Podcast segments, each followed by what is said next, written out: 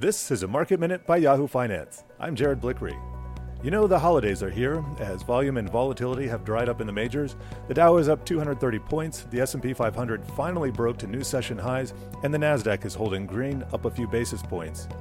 Bank stocks are flying high today, building momentum from a new round of buybacks authorized by the Federal Reserve late Friday. The SPDR S&P 500 Financials ETF, ticker XLF, is testing highs from earlier in the month, though it's still off about 5% for the year. Goldman Sachs is having its best week in six, sitting on gains of 6% through today and set to be up eight weeks in a row. But the big winners this quarter in banking are Morgan Stanley and Citigroup, each up 40% since the end of September.